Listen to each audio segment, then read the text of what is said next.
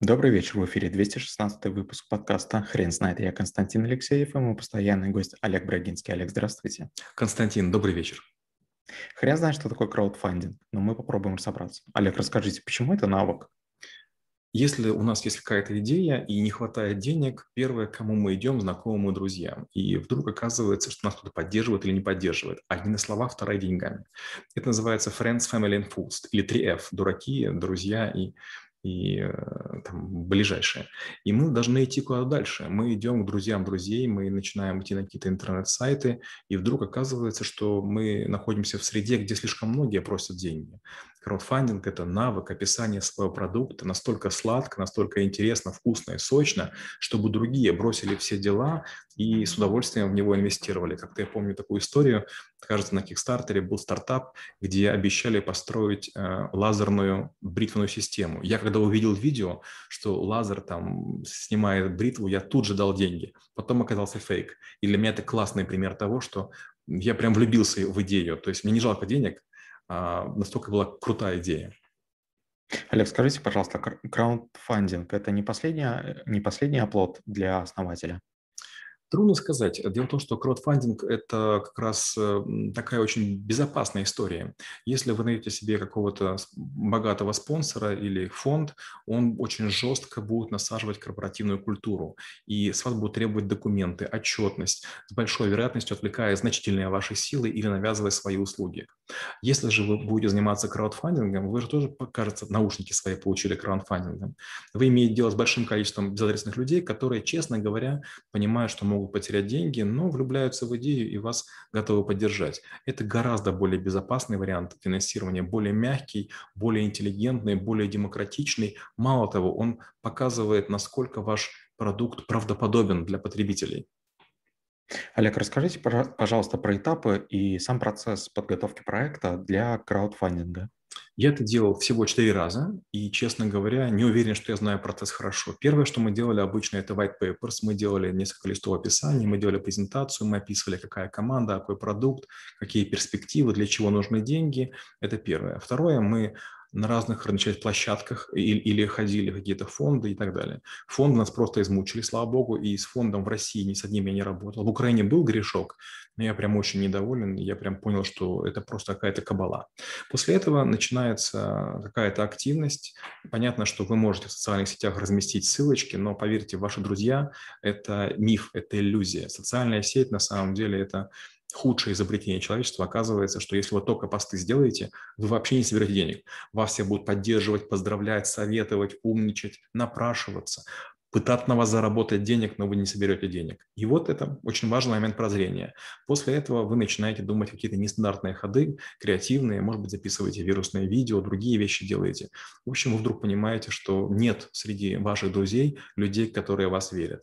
Потом вы получаете деньги, дай бог, больше, чем планировалось, вы начинаете реализовывать, а, появляется куча друзей, которые вашим успехом радуются, навязывают свои услуги, пытаются протестировать, требуют скидку, и вы понимаете, что нет у вас друзей, а есть только на хлебнике. Далее появляются клиенты, первые клиенты благодарны, все хорошо. Потом начинается вторая волна клиентов, которые всем недовольны. И вы понимаете, что пора перестраивать процессы. И заканчивается все тем, что вы понимаете, пора идти на очередной раунд. То есть у вас заканчиваются деньги, у вас есть много идей, которые протестированы, которые жизнеспособны. У вас есть клиентская база, которая ждет, пока выпустите ваш продукт версии 2.0. Олег, расскажите, пожалуйста, про лайфхаки краудфандинга. Первое – это на него нельзя жалеть денег. Если вы жалеете на юристов, на бухгалтеров и на видеопродакшн, ну, к сожалению, у вас ничего не выстрелит. Должна быть безупречная э, режиссура, должны быть великолепные съемки, прекрасный монтаж, очень сильные тексты, внимательные вы, вы, вычитыватели э, того, что вы делаете, и такое, знаете, эм, очень серьезное, очень серьезный настрой работать в долгую. То есть надо не пытаться, а именно делать. Олег, скажите, а каких ошибок стоит избегать? В первую очередь не нужно надеяться, как мы уже сказали, на то, что вас поддержат. Знаете, такая интересная история. Окружающие всегда считают вас недоразвитым, считая сильнее себя.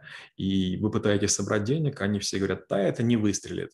И, получается, родные и близкие отворачиваются. Вас поддерживают первые клиенты. И, честно говоря, когда я первым клиентам продаю что-то, меня мучает совесть. Я не полностью уверен в продукте, в технологии, в процессе, в людях. А, а, а мне приходят, платят, благодарят. И я думаю, я же этого не заслужил. А потом, когда все получается, у вас появляются деньги, вы начинаете всех кормить, поить, водить в рестораны. Вдруг люди, которые не присутствовали, когда вам было тяжело, начинают говорить, я знаю Константина, классный парень, мы с ним вместе как-то обсуждали, я, я его поддержал. Вдруг, оказывается, все, кто вас не поддержали, будут говорить, что они имеют отношение, будут очень гордиться и, мало того, будут пытаться с вашей помощью запустить свои проекты. Олег, скажите, а как вы преподаете науку в школе трэблшутеров? Я показываю несколько примеров, вот как раз четыре примера, которые я делал, и говорю, что самое сложное для меня это был копирайтинг, потому что текст на сайте, текст в разделе проекта, текст white papers – это очень важная история. К счастью, я много обжегся, к счастью, я провел много интервью, наверное, две с половиной сотни суммарно, и я вдруг понял, что я совсем не понимаю психологии людей. Мне казалось, что все такие, как я, но это не так. Нужно понимать, что для разных людей нужен разный текст, и не нужно пытаться делать его единым. Скажем, мы запускали некую криптовалюту, и мы сделали текст единый, а потом поняли, что есть четыре группы потребителей, которые хотели бы ей пользоваться, и мы сделали четыре варианта white papers. Это, это здорово работает. Третье, я понял, что людей вообще не интересуют технологии, и неважно, правда это или неправда, нужно писать очень коротко какие-то такие убедительные вещи, но точно не технологичные. То есть никто не хочет глубоко нырять, все хотят увидеть машину в прекрасном красном корпусе, и неважно какой там мотор. И последнее – это нельзя нанимать людей в квалификации средней или ниже. Нужно брать только, только звезд на этом этапе, потому что только острые умы, только острые языки и только придирчивый взгляд могут уберечь на ранних этапах от очевидных глупостей. Кажется, для всех пунктов, которые вы перечислили, необходим бюджет. Скажите, а если его нет? Это классика. Я все время говорю, знаете, как вот у меня частенько бывает такое, что ко мне приходят друзья, знакомые и получают услугу, товар, и потом говорят, я позже заплачу. А потом я вижу, допустим, человек пьет кофе, а потом я вижу, он на машине ездит, а потом вижу, он поехал на отпуск. И что я понимаю? Получается, я для этого человека не важен. То же самое касается и с проектом. У каждого человека есть деньги на сорочку, на, на блузку, у каждого есть деньги на не знаю, бутерброд или там стакан газировки. Если человек свою жизнь не ограничивает, ничего не получится. Я такой пример приведу.